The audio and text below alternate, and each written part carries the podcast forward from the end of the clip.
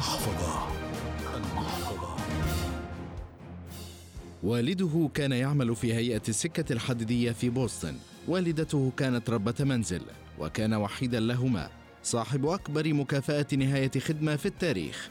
جاك ويلش الماهر في التجارة منذ الصغر والذي كان يعمل في إجازات الصيف وهو على مقاعد الدراسة في المدرسة في بيع الجرائد أو بيع الأحذية كما كان مساعدا للاعبي الجولف التحق بجامعة ماساتشوستس حيث حصل على درجة البكالوريوس في العلوم والهندسة الكيميائية عام 1957 ثم التحق بجامعة إلينوي وحصل منها على درجتي الماجستير والدكتوراه في الهندسة الكيميائية.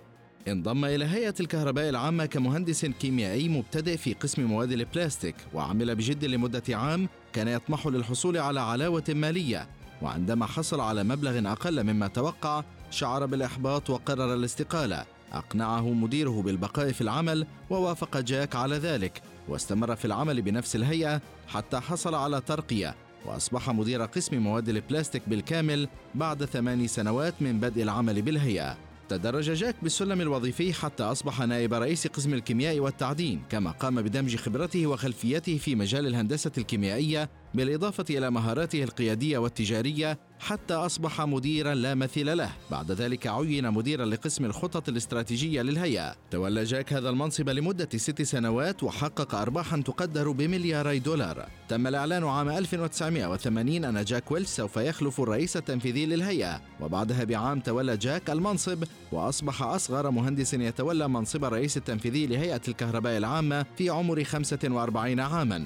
كان دائما يردد أن الفريق الذي يضم أمهر اللاعبين هو دائما الفريق الفائز. وبعد استلام إدارة شركة جنرال إلكتريك قام بإحداث ثورة حيث فكك الهياكل التنظيمية وقضى على البيروقراطية. عمل على أساس نظرية Six Sigma نظرية الجودة في الإنتاجية وقام بتطويرها بما يخص مجال عمله مما أعطى جودة كبيرة للمنتجات كما حدث مع شركة كبيرة مختصة في مجال الهواتف ونظرية التوزيع الإجباري في تقييم الموظفين حيث أصدر قرارا بمنح درجة ممتاز لعشرين بالمئة من الموظفين والاهتمام بهم كثيرا بزيادة رواتبهم ومنحهم علاوات إضافية وتوفير ما يلزمهم لزيادة تحفيزهم للعمل. و70% يحصلون على درجة جيد ويجب العمل على تطوير مهاراتهم وتحفيزهم والتركيز عليهم. و10% من الموظفين يجب أن يحصلوا على تقييم ضعيف ويجب طردهم من العمل واستبدالهم بمستوى أفضل. مما أعطى الشركة ضخ دماء جديدة. خلال إدارته للشركة ركز على الجانب النفسي للموظفين وعلى عمليات الابتكار وميز المبدعين لأنه كان يرى أن تمييز الموظف هو الذي سيميز الشركة وسيرفع من شأنها.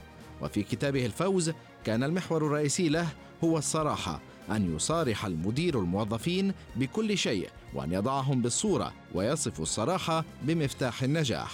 عند تقاعده عام 2001 زادت قيمة الشركة بنسبة 4000% مما جعله أحد أفضل المدراء في الولايات المتحدة ولقب بمدير القرن.